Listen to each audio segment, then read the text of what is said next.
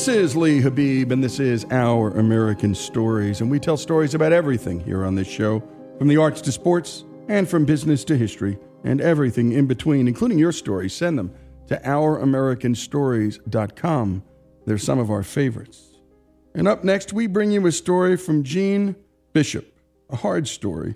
It's the story of a loving family shattered by gruesome violence and then a change of heart.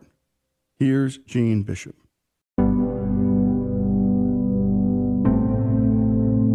I grew up in Oklahoma City with a mom and a dad and two sisters. I'm the middle child of three. I have an older sister, Jennifer, and a younger sister, Nancy, who's five years younger than me. And we had this kind of idyllic childhood, you know, nice neighborhood, great friends, great school. And so when we all grew up and ended up moving back to Chicago, where I was born, where my sisters and I were born, we all kind of stayed together as a close family. Nancy got married to the love of her life, Richard, at the age of 23. And they started right away trying to have kids. They wanted to have a big, happy family. Even though Nancy was the youngest of us three sisters, she was the first of us to get pregnant. She was the first who was going to be a mom. And when she announced the news of this to me and my elder sister, my mom and dad, we were all just over the moon with joy and happiness. We went out to dinner to celebrate the great news. We went to this Italian restaurant on Clark Street in Chicago. And I brought a little baby gift, a, a little baby sweater from a trip I'd just been on. And we ordered pasta and we were laughing and, and my parents were so thrilled. This would have been their first grandchild. This would have been my first little niece or nephew. It was a Saturday night, the night before Palm Sunday. We all hugged goodbye in the parking lot that night. My mom and dad went back to their big house in the suburbs. I went back to my apartment in Chicago, and Nancy and Richard went back to this townhouse they were living in, in Winnetka, Illinois. And Winnetka is the place I live now. It's one of the safest, most affluent communities in the country. When they walked through the door of their townhouse, the killer was waiting for them. He had used a glass cutter to break in the glass sliding door in the back because he knew that breaking the glass would have alerted the neighbors and they would have called the police. He had a 357 Magnum revolver. He pointed it at them. He handcuffed my brother in law, Richard. And Richard was this gentle giant. He was this six foot three, 230 pound, you know, former athlete. But he was completely disabled when he was handcuffed. He forced them down into the basement. They begged for their lives. Nancy and Richard both told him that she was pregnant, asked him not to hurt her. First, he put the gun to Richard's head, and he killed him execution style with one gunshot. And I, I can't describe how awful that must have been for Nancy, how surreal it must have been to see this man she loved and wanted to have a family with and grow old with just just assassinated in that moment. So then the gun was turned on her. She covered up her own head with her hands just because of what she'd just seen and, and kind of huddled in a corner. Uh, the killer fired twice instead into her pregnant side and abdomen and then he left her there to die. And when we got the coroner's report later, we saw that she lived for about 10 minutes after that. And the blood marks in the basement and the marks on her body showed what she did. She she tried to call for help by banging on this metal shelf with a tool that was in the basement. She was too weak to stand. And so she was trying to make a noise that someone would hear. And I just imagine that at some point she must have known that no help was coming and that she was dying and and that the darkness was kind of closing in around her and her baby was dying inside her. So she dragged herself by her elbows over to where Richard's body was, and before she died, she did this incredible thing that the police told us about later. She had drawn in her own blood on the floor next to Richard the shape of a heart and the letter U. Love you. It's how she used to sign her, her cards and letters to him. And when I learned that, I was with my mom, and my mom burst into tears. And she said, It's true, isn't it? Love is stronger than death.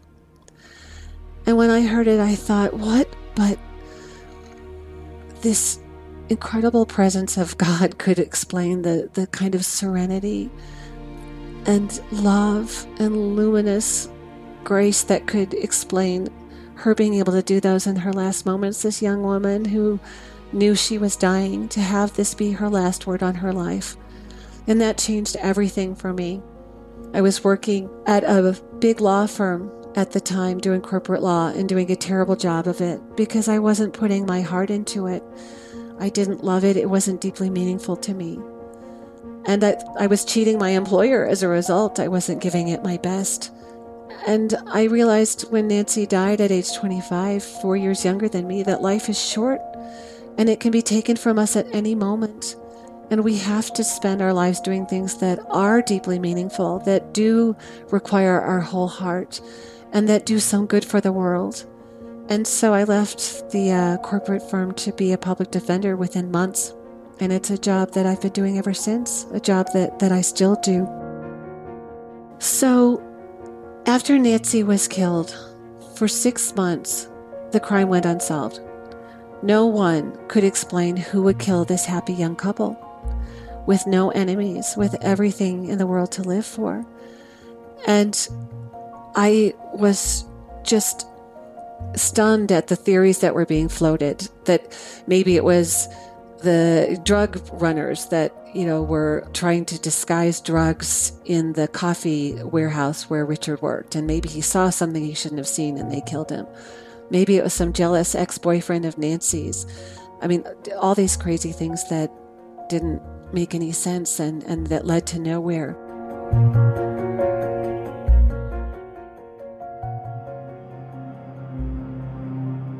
One day I got a phone call in my apartment from the local CBS reporter who wanted to know my reaction to the arrest in my sister's murder case. And I said, You know, what, what arrest? And he said, There's a teenage boy in custody in the Winnetka police station. And I was shocked. It was the last thing in the world I expected to find out that it was this skinny 16 year old who lived a few blocks away from them that had been the one who killed them. He had bragged to his friends, and nobody believed him. They thought he was joking when he said that, that he had done it. Until one friend finally did believe him, because by this time the trail had grown so cold that, that the killer felt confident enough to, to show the gun to his friend, to show the handcuffs like the ones he'd used, to, to tell him in detail how he'd done it. And the friend wasn't going to turn him in at first, didn't turn him in. And then, when he was afraid that this young man might kill again and that he'd be a kind of a accomplice to it if he do, finally walked into the Winnetka police station and turned him in.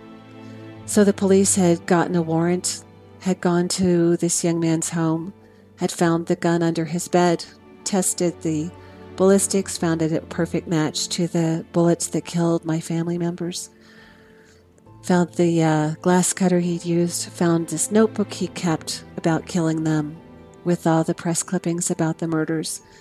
We even found out that he had gone to Nancy and Richard's funeral. So he was arrested, he was held without bond in the Cook County Jail, and he went to trial about a year later. And he took the stand and denied the crime. Tried to blame it on someone else, said he hadn't done it, that a friend of his had come to his door the night of the murder and knocked on it and handed him the gun and said, Here, hide this. I, I just killed two people with it. The jury didn't buy it. It contradicted all the physical evidence, it contradicted the details of the crime scene only he would have known about, his own confessions to the crime, and so they found him guilty. And when he was sentenced, he got the mandatory sentence that you got at that time in the state of Illinois for a multiple homicide and that's life in prison without the possibility of parole. And when he got that sentence, my mom was sitting next to me on these hard wooden benches where you sit in the courtroom as a spectator. And she said to me, We'll never see him again. And when she told me that, I was glad. I thought, good, you know, I, I'll never have to think about him again. I had decided very early on that whoever had done it, I was not going to hate him or her. Because I knew that if I had hate in my heart over the murders of my family members, that there wouldn't be enough hate in the world. It'd be this vast, endless ocean of hate that I would drift into. And so I had to forgive that person. But the forgiveness that I had given to him wasn't directed directly to him. I didn't tell him. It was a forgiveness in my own mind and heart just to unchain myself from him. And it was a forgiveness that wasn't really supposed to be about him or for him in any way. It was really for God because my faith teaches me that we have to forgive as we've been forgiven. And it was for Nancy because I knew her. She was generous and loving and kind and funny and warm. And she loved life. She loved people. She was carrying life in her body when she was killed. So that's when I decided to to work in her memory against gun violence, against the death penalty, against anything that shed more blood. And I forgave for me because of this saying I love. I write about it in my book that hating another person is like drinking poison and expecting that other person to die. And I knew that if I harbored bitterness in my heart towards him, it wouldn't affect him at all. In fact, he might even want my hate. It, it would eat me alive. And so I vowed not to do that. So he was sentenced to life. He was taken to Menard Prison, this dungeon like fortress in downstate Illinois.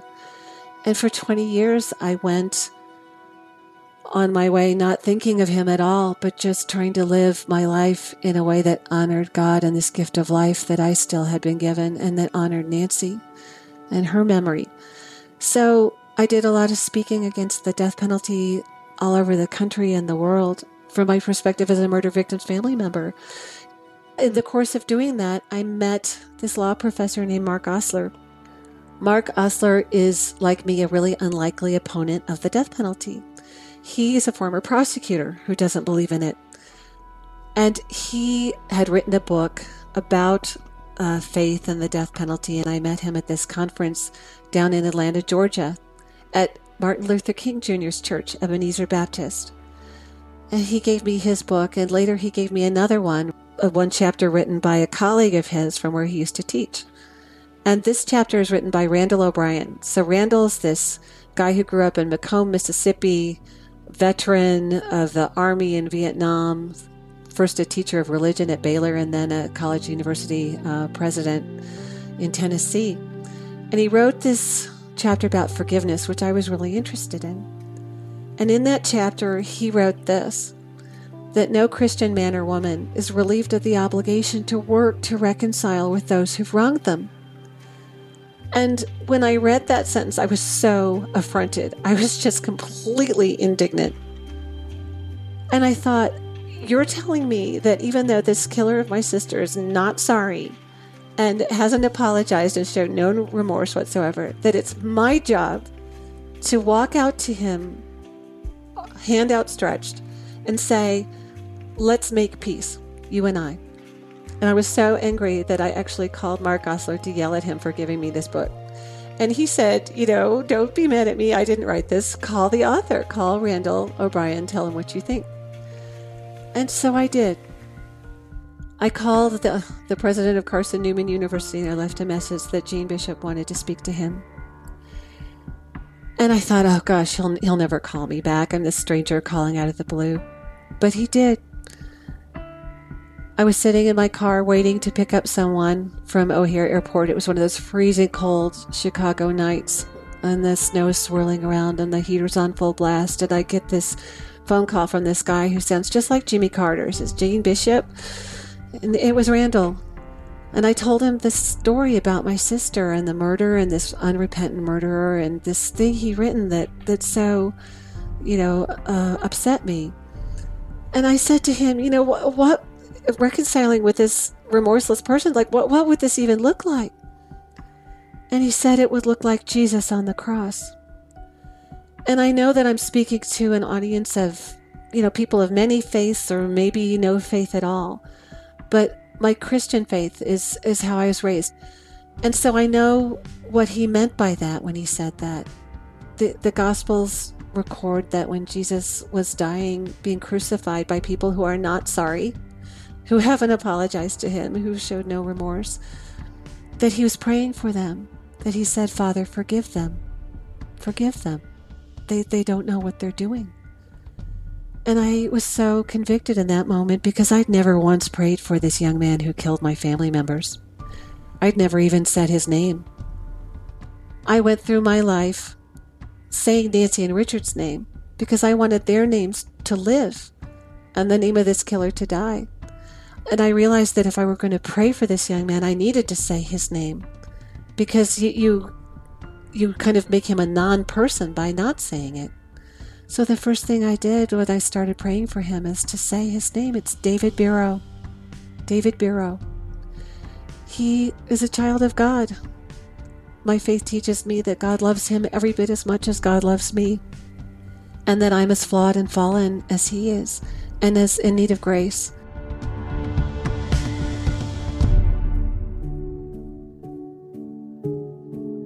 What I'd done all those years is built this very convenient wall between me and him.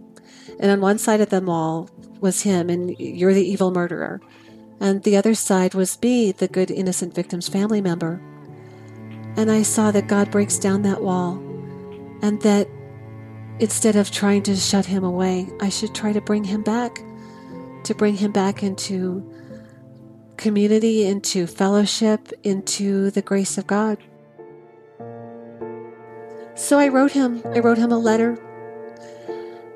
And I said in that letter, I forgave you a long time ago and I never told you. And that was wrong. And I'm sorry. And I've waited all these years for you to apologize to me. I'm going to go first. I am sorry. And if you want me to come see you, I will. And I mailed that letter not knowing how he'd react. I put it in the mailbox to Pontiac prison where he was at that time. And I pictured him getting it and maybe crumpling it up and throwing it away or showing it to his cellmate and having a good laugh of it, you know, over it, over this, this woman and her lofty words about forgiveness. Or maybe getting back some, you know, smarmy, ingratiating, uh, you know, letter uh, trying to manipulate in some way. And so the last thing in the world I expected was to get a very thick envelope a few weeks later in my mailbox at the public defender's office with his name Biro up in the left hand corner and the return address. And for two days I couldn't open it. I was just afraid to see what it would be. And so I asked Mark Osler to open it instead and read it to me. And when he did, he said, It's good.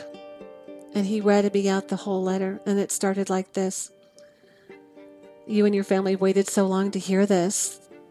I am guilty. I did kill your family members, and I'm so sorry. If I could take it back, I would. And in the next 15 pages, front and back in this letter, he traced his whole trajectory over those 20 plus years of how he'd gone from, you know, trying to get away with the crime to getting to prison and seeing the people around him and realizing that he didn't want to be like them, and yet he was, that he'd done this terrible thing, that he deserved to be there. When he'd see the news on TV of some horrific crime, like a, a baby being murdered or an old woman being raped, he, he'd, he'd think instinctively, oh, that person's an animal that did that. And, and then he thought, wait a second, that's me. I shot a pregnant woman in the stomach. He started um, reading, he started um, self teaching. He had a friend who had come to visit him, and then one day she just vanished, never wrote him again, never called him again, never came to see him, never answered his letters to her. And he started just wondering why. You know, had, was it something he had done? Was it something that happened to her? And then he started having great empathy for my family, thinking, gosh, I bet the Bishop family wishes they knew why. Like, why had I done this to them? Why did I kill their family members? And so he became very remorseful and wanted to reach out to me, but didn't want to do that unbidden because he was afraid of how that would uh, traumatize me or my family if, if we didn't want to see that name Biro, on, a, on an envelope to us. So the minute I had written to him, he started writing back. And I did go to see him.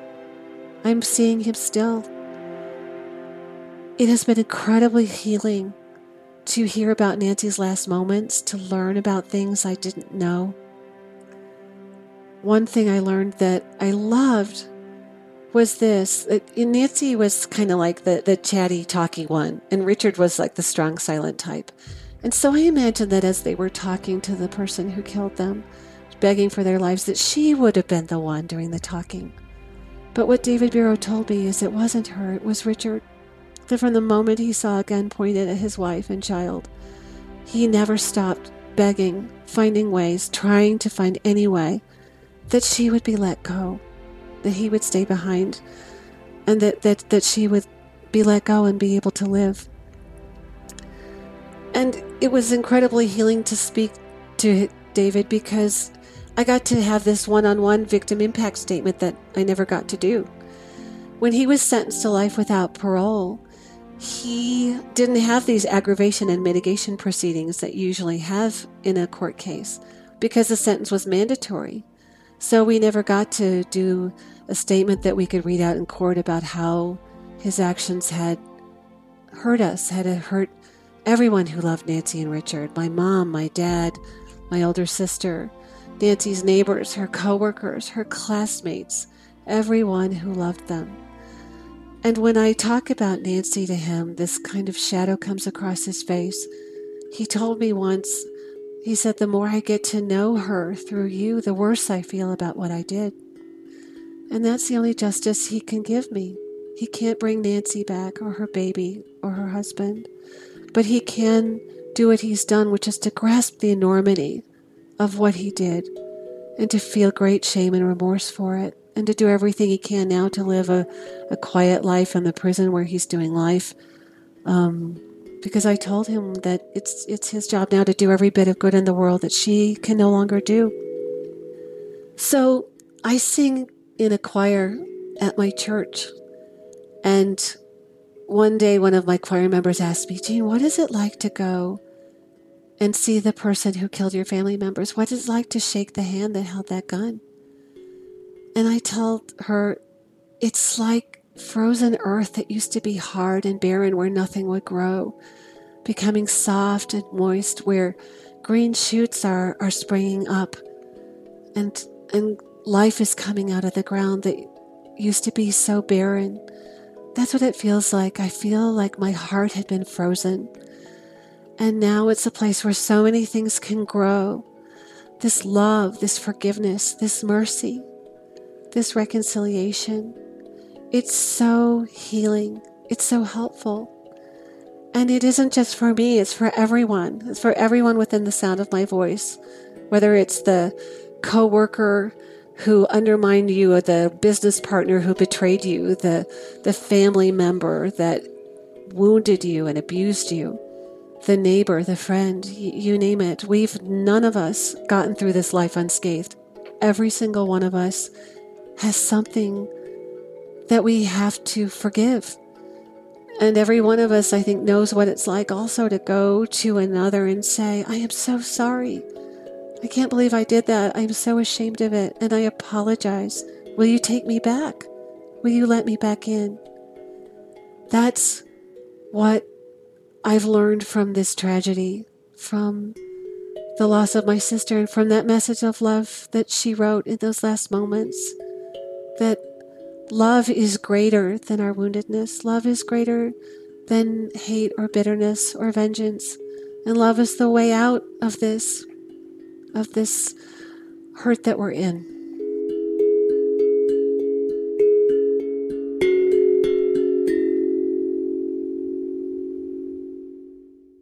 Love is greater than our woundedness.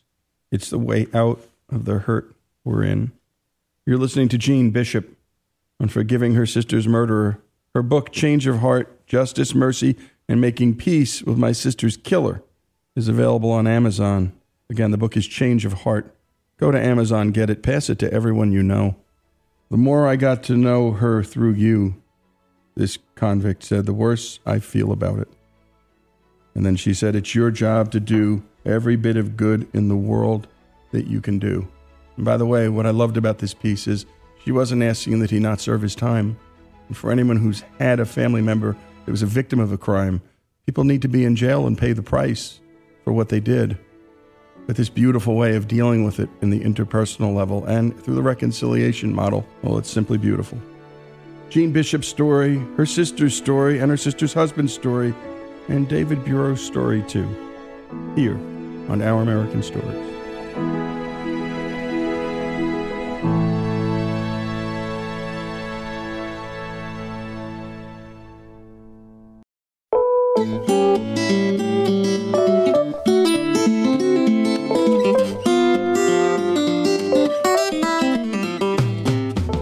Is Our American Stories, and our next story is brought to us by a regular contributor, Bill Bright, who brings us the story of the Lionel train, conceived by Joshua Lionel Cowen.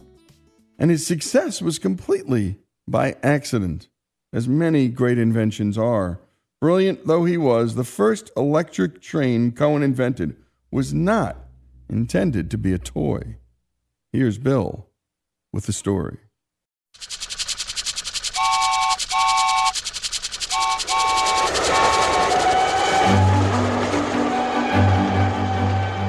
Once American railroads dominated popular culture because they were the only means of fast land transportation. Now, there are other ways to get there from here. They seem less important, and toy trains share the marginalization of their prototypes. For perhaps a decade after World War II, the technical, managerial, and promotional genius of Joshua Lionel Cowen, founder of the Lionel Corporation, made his toy trains a solid part of American middle class boyhood. In 1952 alone, Lionel produced 622,209 engines and 2,460,764 freight and passenger cars. Ron Hollander's delightful, lavishly illustrated biography of Cowen and his company, All Aboard, states that Lionel's 1952 production eclipsed the nation's railroads, which had a mere 43,000 locomotives and 1.8 million cars in service. Joshua Lionel Cowen was born on Henry Street in Manhattan's Lower East Side on August 25, 1877. He preferred playing ball, bicycling, hiking, and tinkering with mechanical toys to formal education and soon became fascinated with electricity, its transmission, and its storage in batteries.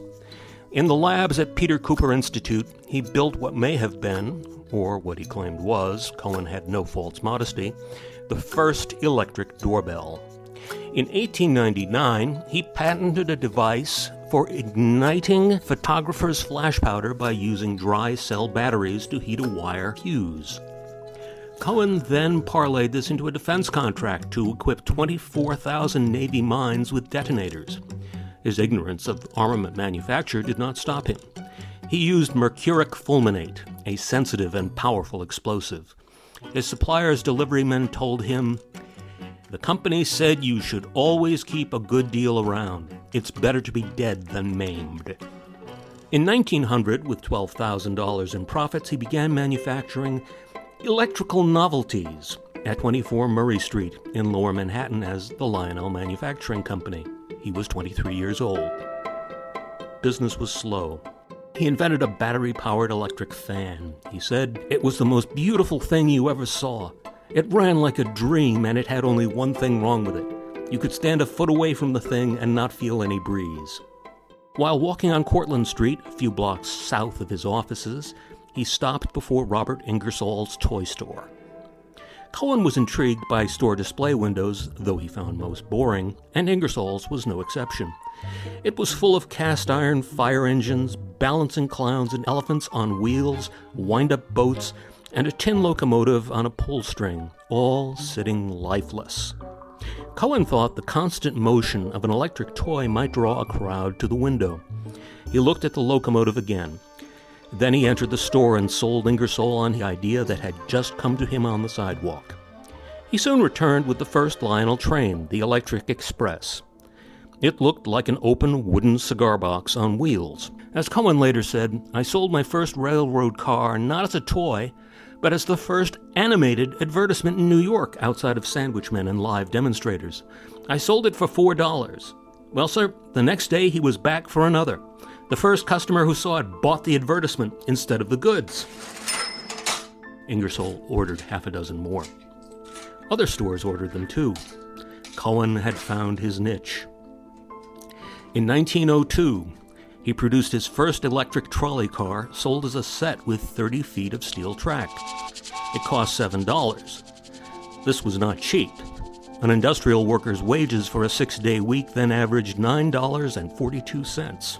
In 1906, he began using three rail track, which radically simplified electrical transmission. Now, an operator could build an elaborate track layout with turnouts and reversing loops without complicated wiring.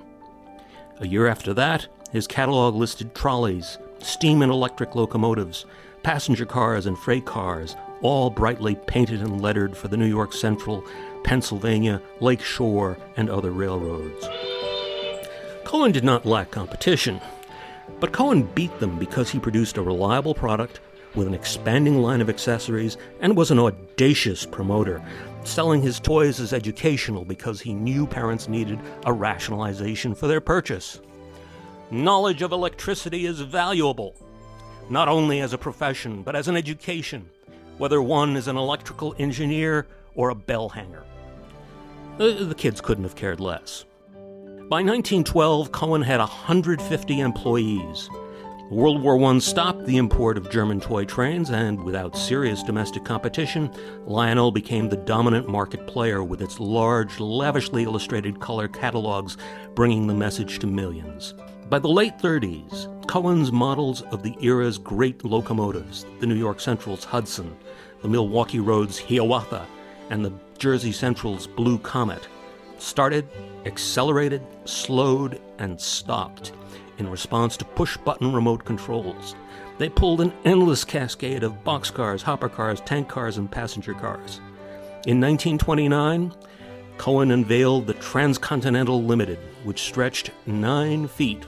It cost $110, then more than a second hand Ford Model T car. As John R. Stilgoe noted in Metropolitan Corridor, his study of railroads in American culture, Lionel's catalogs emphasize the trains and their environment. The bridges, stations, signal towers, tunnels, and turntables, all placed among twisting lines of track. Crossing signals with flashing lights, ringing bells, and descending gates protected the miniature citizens of Lionel City and Lionelville from onrushing expresses. Expansion was interrupted only by World War II. By 1945, most Americans hungered for distractions. Cowen's vision of America, as reflected in his trains and accessories, struck the exact chord of nostalgia and progress, and the orders poured in. Lionel's showroom on East 26th Street in Manhattan held a huge layout with a four track main line. Cars coupled and uncoupled, drawbridges rose and fell, and coal bunkers dumped coal into waiting hopper cars. Cattle herded themselves into and out of stock cars. As trains passed through grade crossings, tiny crossing guards popped from their shacks to wave their lanterns. Whistles, chuffing sounds, and even smoke came out of the locomotives. Cowen, who had handed over Lionel's presidency to his son, Lawrence, loved to spend hours among the crowds, occasionally providing expert advice to customers.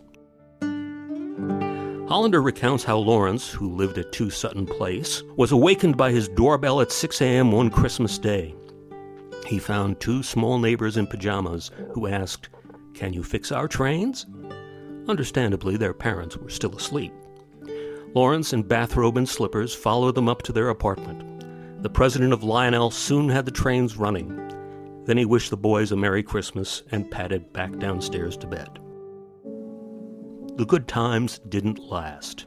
They never do. From 1953, Lionel's best year, to 1959, sales dropped by more than half. It was television. Hollander noted that families got together to watch I Love Lucy, not to wire Lionel's new ice depot and watch a tiny man push blocks of ice down the open hatch of a toy refrigerator car. It was aging, as kids grew older, they became more interested in Elvis, James Dean, girls, and cars. And it was the decline of American railroads. Cowen's marketing genius had perfectly fit the nation's mood for perhaps eight years. Then, suddenly, it didn't. In 1958, the company lost money for the first time since the Depression. In September 1959, Lawrence returned from a sales trip to the Far East to learn that his father and sister had sold their shares of stock to a group of businessmen led by Cowen's great nephew, Roy Cohn. Cowen paid $15 for each of his Lionel shares in 1959. Four years later, he sold them for $5.25. Lionel survives to this day despite a string of bankruptcies and reorganizations. In 1999, A&E produced an hour-long show ranking the top 10 toys of the 20th century. Lionel was number 4, preceded only by the yo-yo, crayons, and Barbie. If Cowen had been alive, he died on September 8, 1965, and was buried within hearing of a secondary freight line of the Long Island Railroad, the old promoter would have screamed in protest. This was unfair. The trains should have come first. And great job, as always, by Robbie. And a special thanks to Bill Breich, our resident historian who tells such great stories about so many different kinds of things. My goodness, to have done what Cowen managed to do, which is to create one of the great toys of the 20th century, ranked number four. And by the way, Barbie, crayons, and yo-yo. That's pretty. That's pretty heavy territory. The story of Joshua Lionel Cowen. In the end, the story of the Lionel toy train, and so much more about America, the American dream, and how we live as American families. Here on Our American Stories.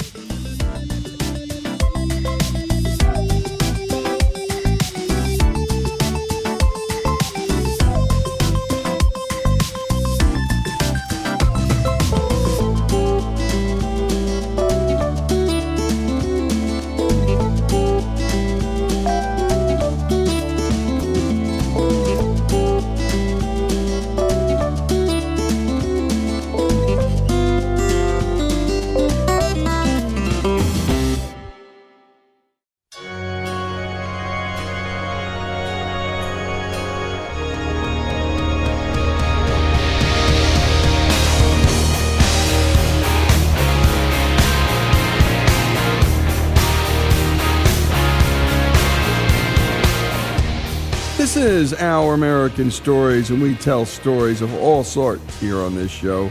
And this next one is a story about a bridge in Durham, North Carolina that has captured the world's attention on YouTube. Today, Jesse brings us the story of the 11 foot, 8 inch high bridge. The 11 foot 8 bridge is a railroad trestle in Durham, North Carolina that people keep running into with their big trucks, buses, and RVs. Sometimes entire roofs of moving vans are removed, peeled and rolling back like a tin can. Big rigs are stuck under the thing. And despite many large warning signs and flashing lights, warning drivers who dare to pass under its 11 foot 8 clearance, people just keep running into it. One day, Jurgen Henn started recording. The bridge is right outside my office. I started working in that building in 2002, and uh, every time a truck hits the bridge, we kind of notice because it's loud usually. and so over, over the years, and you know, every every few weeks, we walk out there and check on the driver and, and kind of survey the mayhem. The trestle is over 100 years old, and at the time it was built, there were no standards for minimum clearance. On average, about once a month, a truck runs into the damn thing. In 2008, I was setting up a home security system, and with a with, you know wireless cameras, and decided that it'd be kind of interesting to set up one of those cameras at the office to start filming the traffic and maybe catch one or two of these truck crashes to see what that actually looks like because I'd never actually seen it happen in real life. As it happened, just a couple of weeks after I set up the camera, I caught the first crash, and decided to put it on YouTube. It became pretty popular right away. So clearly there was an interest for that kind of footage, so I kept recording. There was not much overhead really.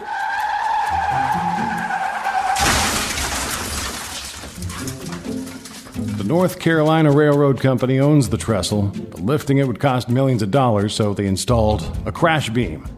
It reduces the impact of trucks hitting the trestle by slicing open the vehicle like a 46 Ford cutting through a DeLorean. They call it the can opener.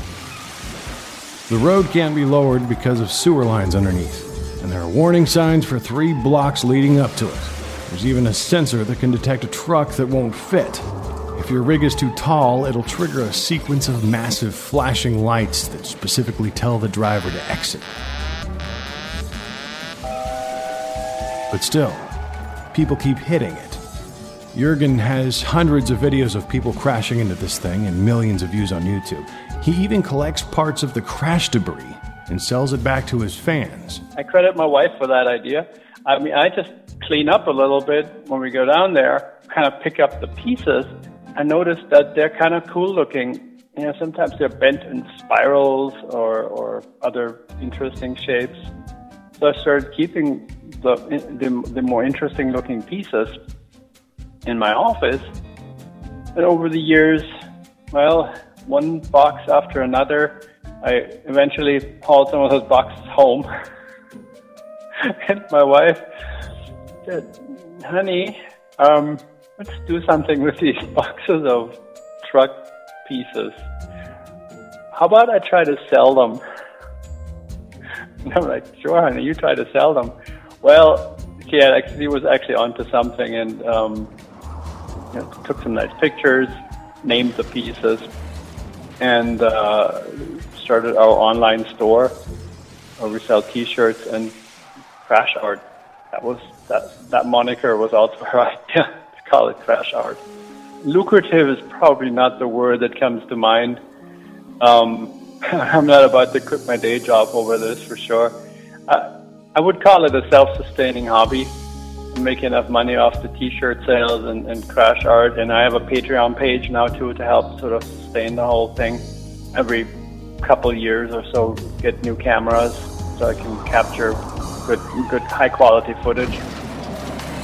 Now, for the record, the actual clearance height of the 11 foot 8 bridge is 11 foot 10.8, which technically gives it 2.8 inches more than advertised. For Our American Stories, I'm Jesse Edwards.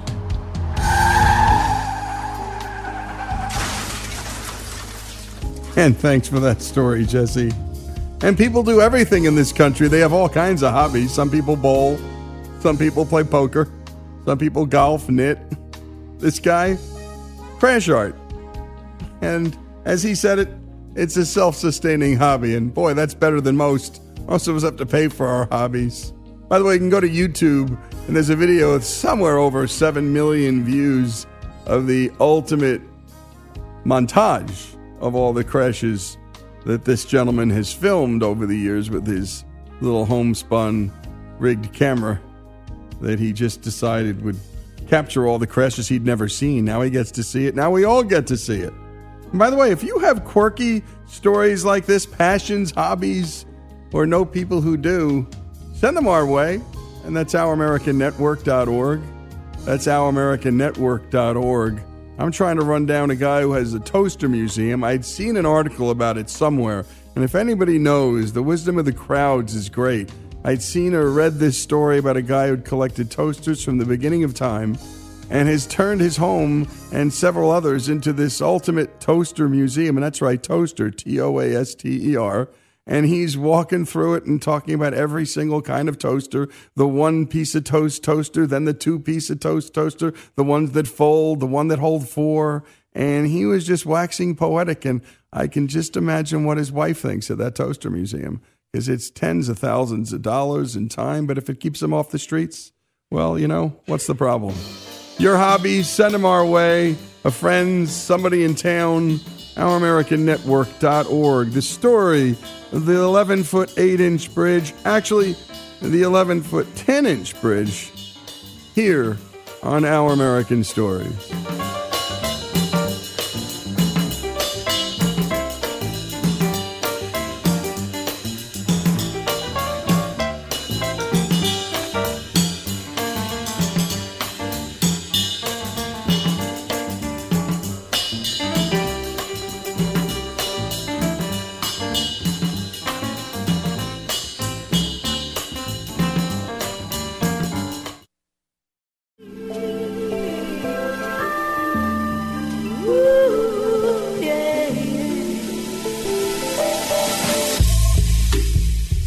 Is Our American Stories, and up next are This Day in History series brought to us by the great folks at Hillsdale College, where you can go to learn all the things that matter in life, all the things are, that are beautiful in life. And if you can't get to Hillsdale, Hillsdale will come to you with their free and terrific online courses. Go to hillsdale.edu. And now, the story of a Medal of Honor recipient that you might not expect a Catholic priest. Father Vincent Capodanno was a chaplain with the U.S. Marines in the Vietnam War, and he was killed in action on this day in history in 1967. And Alex Cortez brings us his story through the voices of the men he ministered to.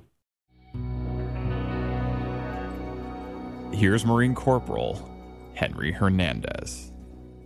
I was on my second tour of Vietnam. Why I was there, I really didn't know, but I knew that I might not make it back. So I wanted to get close to God, so if the moment came, I would be prepared. So I got up on a just on a Sunday morning. I knew that I had to go to confession, so I got in line, but I didn't know what was around the corner. There was like a bunker or something, so I couldn't see nothing on the other side of the bunker. When I got closer, Father Capodanno is sitting on top of empty ammo boxes, and the Marine is kneeling right in front of him. And I didn't know if I could do this. I said, We're to make eye contact. I'm, I felt embarrassed, ashamed.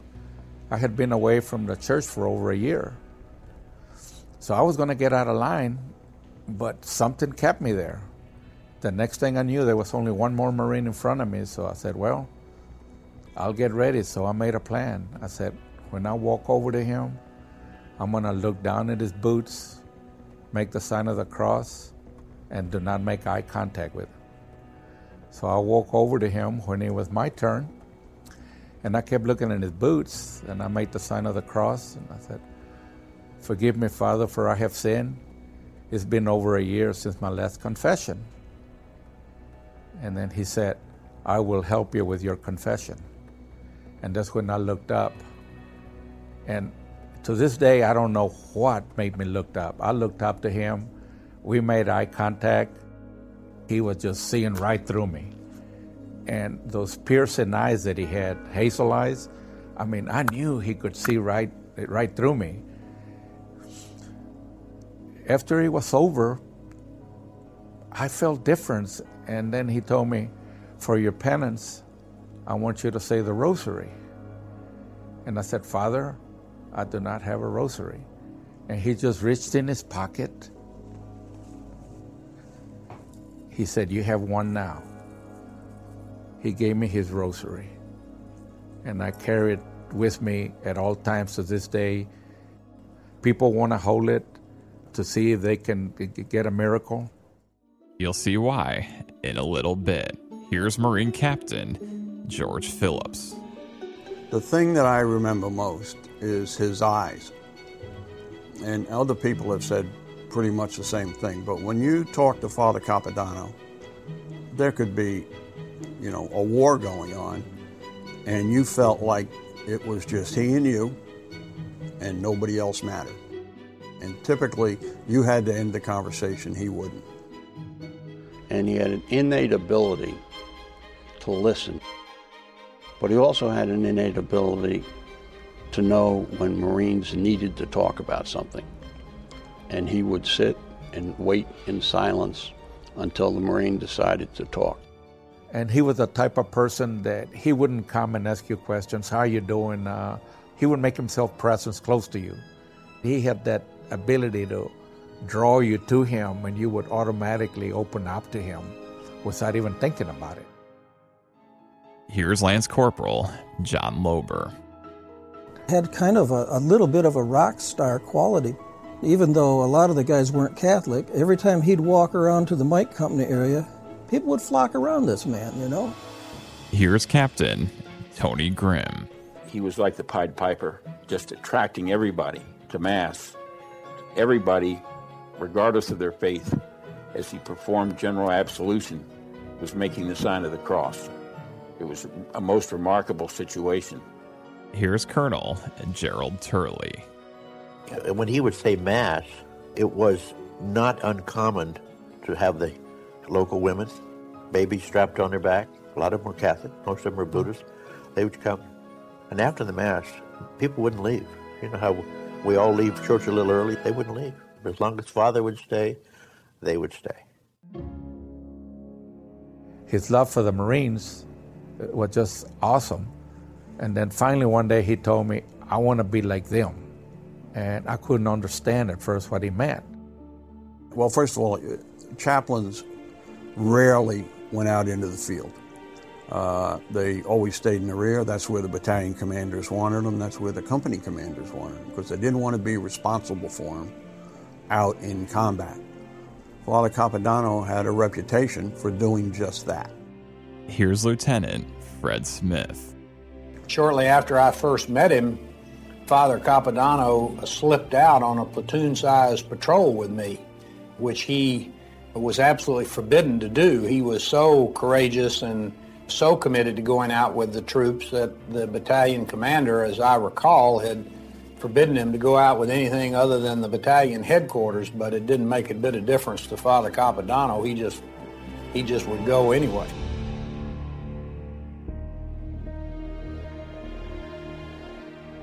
Here again is Captain Tony Grimm on a difficult conversation that he had with Father Capodanno. He would have an assistant assigned to him, which we commonly called a shotgun, because the assistant's job was to ride shotgun or be protection for him. And, and Father Capodanno said, no way. He wasn't going to have anybody responsible for his life. He just couldn't accept that somebody might become a casualty because they were protecting him. But he, he liked to be independent and not be under any restrictions. We discussed this over a period of about two days. I said, All right, if you don't have a chaplain's assistant assigned to you, you're going to carry a weapon. You're going to carry a 45. And he got angry, got very angry with me, and he said, Do you realize what you're asking me to do? I'm a Catholic priest. I can't carry a weapon. And I said, You've got a choice. It's either the 45 or a chaplain's assistant. Here again is Henry Hernandez, who became Father's choice out of those two options. We would attend uh, battalion's briefings, and he would always find out which uh, element was going to go in first. And then he would tell the battalion commander, I want to go on the first wave. The battalion commander would say, No, no, you can't go, Padre. He would leave and then come back later. I guess he made a call to, to division because then the battalion commander would get a call from division saying, if the padre wants to go on the first wave, let him go. Here's Lieutenant Jerry Pendas. We were trying to cross the stream, and the streams were swollen pretty heavy. We were out there for 30 days. They tried to get across the stream, and the only way they could do it was lock arms and get across the stream. Well, the chain of Marines broke. Two Marines got washed away. They weren't swimmers, they both drowned. They were trying to recover the bodies, and it came over the radio, and I saw the chaplain. I said, uh, Bravo Company just lost a couple of kids trying to cross that creek up there.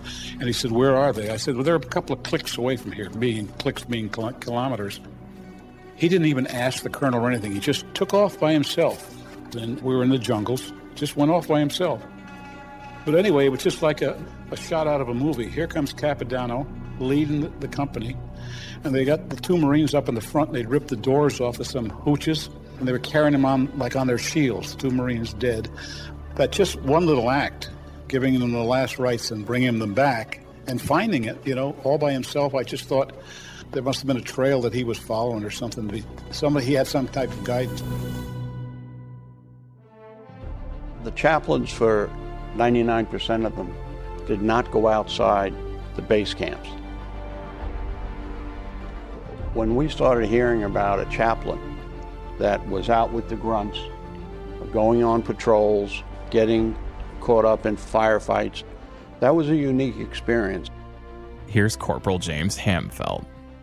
Nobody ever turned Father Vincent down. The men wanted him out there. Uh, we were afraid when he was out there, and we really didn't want him there, but he was a relief to see. He actually slipped out of the position we were in and followed by platoon on patrol until it was too late for us to tell him to go back. Is how he did it with me. I don't know how he did it with, with the other folks, but he would just show up and he had an aura about him. I think that even the colonel was reluctant to uh, argue with.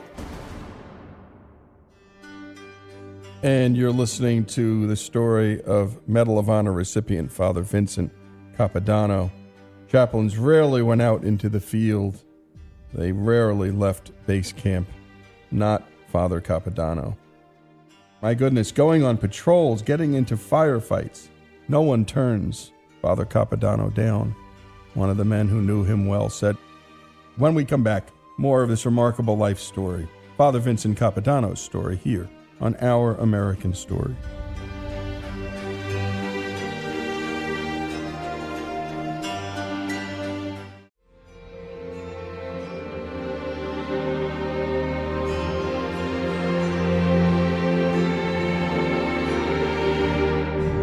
And we continue with Our American Stories and with the story of Navy chaplain Father Vincent Capodanno, who ministered to the Marines in the Vietnam War. When Father finished his first tour of duty, he returned to Staten Island, his home, and immediately put in a request for another tour of duty. And no one in his family dared to try and stop him. Let's return to his brother James. Vincent had his own mind and he was his own man.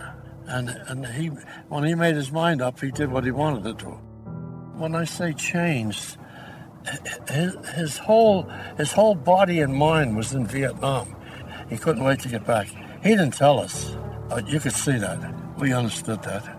On June 6, 1967, Father's request for another tour was granted, and just three days later, his family dropped him off at the airport. That's the last time everybody saw him here at the at the airport. Here's Father Daniel Mode, author of Capodanno's biography, The Grunt Padre, on Padre's last day. It was Labor Day in the United States. People were running about to the beaches and the last barbecues, having a joyous time before school began. But in a whole nother world away in Vietnam, the war was continuing to rage. And on this Labor Day of September 4th, 1967, Father Capodanno found himself 50 miles to the southwest of Da Nang with the 3rd Battalion, 5th Marines. Early that morning, a small platoon of men of the 3rd Battalion, 5th Marines was on a typical search and destroy mission, a patrol. They found the enemy, or really, the enemy had found them. This small group of less than 100 men found 2,500 North Vietnamese in a major offensive. Obviously, this platoon was quickly overrun, and more and more command elements of the 3rd Battalion, 5th Marines were added to this battle that would be known as Operation Swift. One company after the next. Taking off one after another from the LZ, the landing zone. We were gathering in the LZ, waiting for the choppers to come. First platoon was going first, then second, then third. Father Capodanno was down there talking to the Marines. He used to tell everybody, God is with us this day. Everything will be okay. But it was always, God is with us this day. And he said that to a group of us that were standing around. Uh, he used to carry St. Christopher medals. The patron saint of travelers like themselves. He used to hand them out to people who didn't have them. I remember at one point I was told, I mean, I saw it from a distance. One Marine asked for a St. Christopher medal, and apparently he was out of them. So he took his own St. Christopher medal off and gave it to the Marine. Uh, Father Capodanno always had plenty of cigarettes. I think he had a, like a factory in his tent or something. So he was handing cigarettes out to folks and trying to put them at ease because everyone knew this was not going to be a good day. Here's First Lieutenant J.D. Murray. And as he has done previously, he waits till the last helicopter because uh, he didn't want anybody to know he was going out there. And he comes aboard. After all, the first platoon went, second platoon went, third platoon went, and he got on the last helicopter in the third platoon because there was nobody left in the LZ to stop him. James Hillgartner was asked, as a commanding officer, would he have approved father being in a firefight like that? No. If he was coming with me, I'd put a rope around his neck and tied him to my belt. I knew he was the kind of guy who wasn't going to stay in one place. He was a grunt padre. He was going to be with the men, and no matter what. So, no, he would have either been left behind or he would have been chained to me uh, you might say, answer to a higher calling. Nobody's going to stop a Catholic priest from getting on a chopper. Nobody. I certainly wouldn't, and I'm sure the pilot didn't either. So he boarded the helicopters with M Company and made their way towards that battalion aid station that was quickly being set up so that the wounded and the dying could come to a place on the battlefield. That's where Father Capodanno needed to be. The helicopter didn't make it there. It was literally shot down in the midst of rice fields so close to the battlefield. Father Capodanno got off the helicopter with his men. There were two platoons on either side as they made their way now on foot to that battalion aid station. But between them and that aid station lay the conflagration of war. They set themselves up on a small knoll. On the other side of that knoll raged the battle. On this side, M Company established its command post. Father Capodanno could hear the gunfire, the men engaged in battle, and he heard the radio operator calling back to the command post We're being overrun, we're being overrun, we can't hold out. That was Corporal Lovejoy. Well, Father Capodanno couldn't hold out anymore. He had been in Vietnam for 16 months, was in eight major battle campaigns. He knew what combat was all about. He knew where his men needed him most, and he knew where his sacraments were needed most. And it wasn't on the safety side of that knoll of the hill. He dashed over that hill, found that radio operator, Corporal Lovejoy, grabbed him by the shoulder, and brought him back to relative safety. He literally saved my life on September 4th, 1967, by helping me up the knoll to a safe position in a bomb crater. Had he not been there, I would not be here today. My children would not be here. My grandchildren would not be here. Time and time again throughout that late morning and early afternoon, he would do the same thing with the wounded and dying. And I'm screaming, Get down, Father, get down. You have to get down. There's so many bullets in the air you could trim your fingernails by sticking your hands up. His first wound of the day was through his right hand. It was shot, disabling his fingers. He was bandaged up, but refused to leave the battlefield on the next medevac. He said, I need to be where my Marines need me most. Oftentimes, the Marines deploy tear gas through the area in order to dissuade the North Vietnamese who don't have gas masks to disperse. All the Marines donned their gas masks, save one. He had lost it. Without a thought, Father Capodanno took off his gas mask, gave it to that young Marine to continue the fight, while Father Capodanno choked back the tears.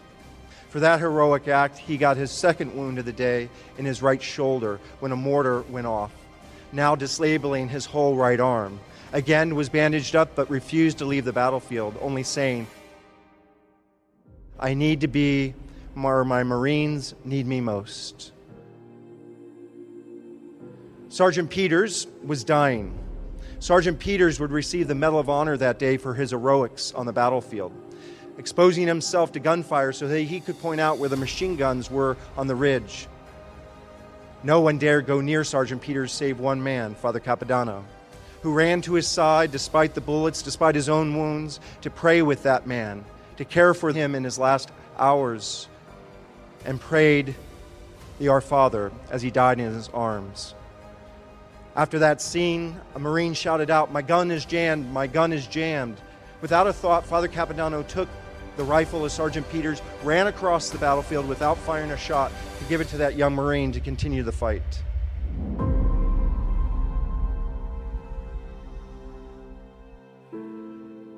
And you've been listening to the story of Medal of Honor recipient Father Vincent Capodanno. First, second, and third platoons went out, and he got on that last helicopter because, well, there was no one left to stop him.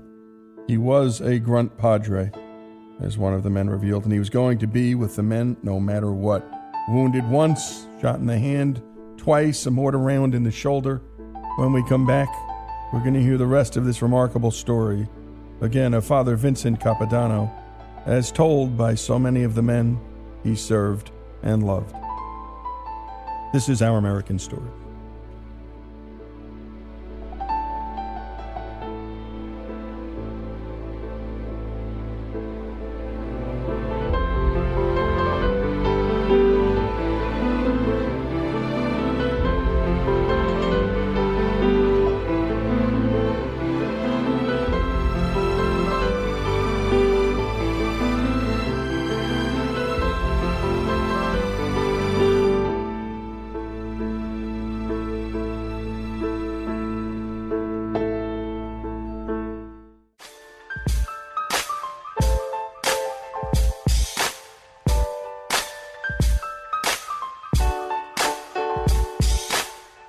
And we continue with our American stories and with the story of Father Capodanno, a one of a kind chaplain who ministered to Marines in the heart and heat of the battlefield.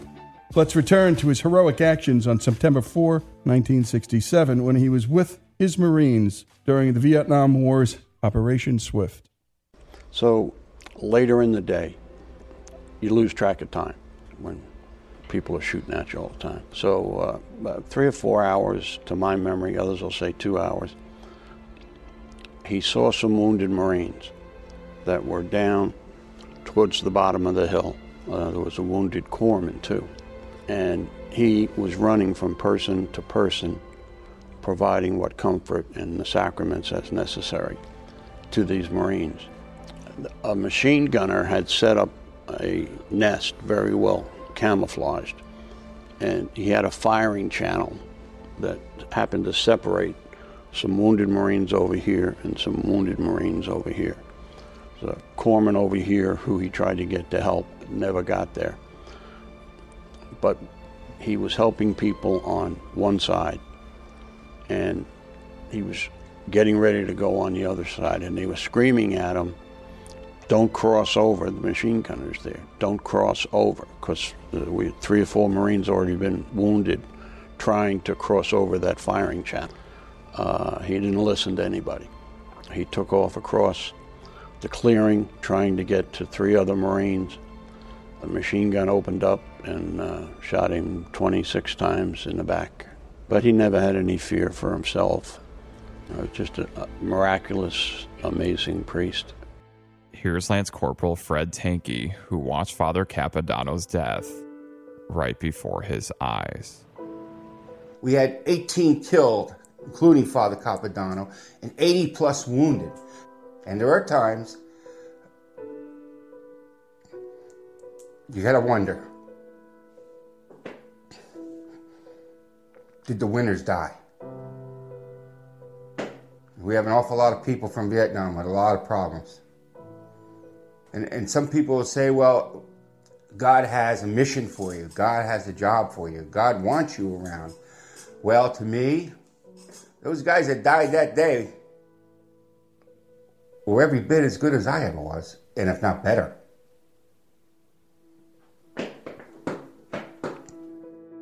Fred continues on returning stateside.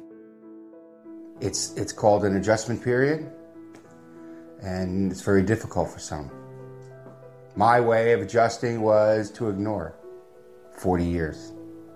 40 years. I barely ever thought of anything about Vietnam, especially that day. There were a couple things, obviously, that impacted me the worst, but uh, I always tried to keep track of what happened with Father Capodanno since I was the original person who wrote him up for the Medal of Honor. So I was very happy and grateful that he, that he won. He deserved it.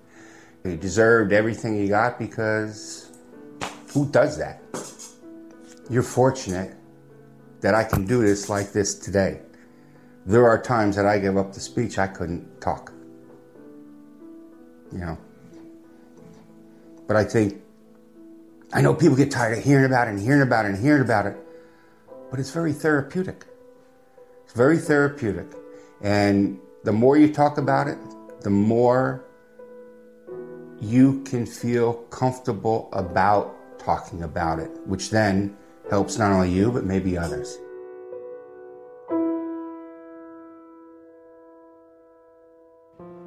In many ways, obviously, that is the last heroic act of Father Capodanno.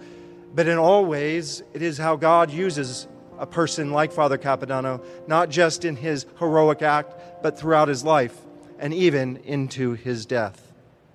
I tell this story.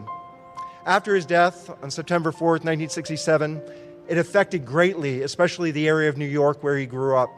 And one man who used to teach in school with him when he was a seminarian read the story of Father Capodanno's death.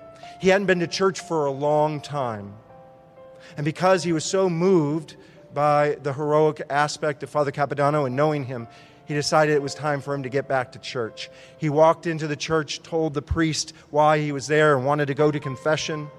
And then the priest, kind of amazed at this whole thing, said, Well, why? Why are you coming back? And he told him the story of Father Capodanno, and then he said these words I guess a missionary doesn't stop working even after he dies, does he? I guess a missionary doesn't stop working even after he dies, does he? And Father Capodanno hasn't stopped working. One of the persons I got to know through this who was with Father Capodanno on, his, on the day he died is a lieutenant, Fred Smith. You may know him as the founder and CEO of FedEx. But on that day of September 4th, he was a lieutenant in the Marine Corps. He knew Father Capodanno well, and it was at, at that death that inspired Fred Smith to re engage in his faith, to re engage in a purpose in life. Ultimately, he would say that it was Father Capodanno's example and witness that propelled him to take that risk so many years ago to found that company. Well, he wanted to talk to me about Father Capodanno, and I met with him. His story is in the book, The Grunt Padre. Well, when I was meeting with him, I was the vice principal of this Catholic high school, and I was building a memorial there. And the center of the memorial was a statue of the Holy Family that we were having carved in Carrara, Italy. But the shippers couldn't guarantee that it would be there by the end of the school year for our dedication. I had an issue, obviously. A big statue, about a ton. Now I'm going to meet with Fred Smith after he tells me this amazing story of his encounters with Father Capodanno on that day of September 4th, literally he's crying, telling me this story. He says, Father, is there anything I can do for you? Bing, light goes off. I said, Fred, I've got a ton of a problem. I've got this statue in Carrara, Italy. I need to get it here to the United States. 48 hours later, it was FedExed. True story. A missionary doesn't stop working even after he dies, does he? Obviously, some of the more incredible touch of Father Capodanno in people's lives have been the miracles dedicated to his name. All of those are being investigated as we continue the cause.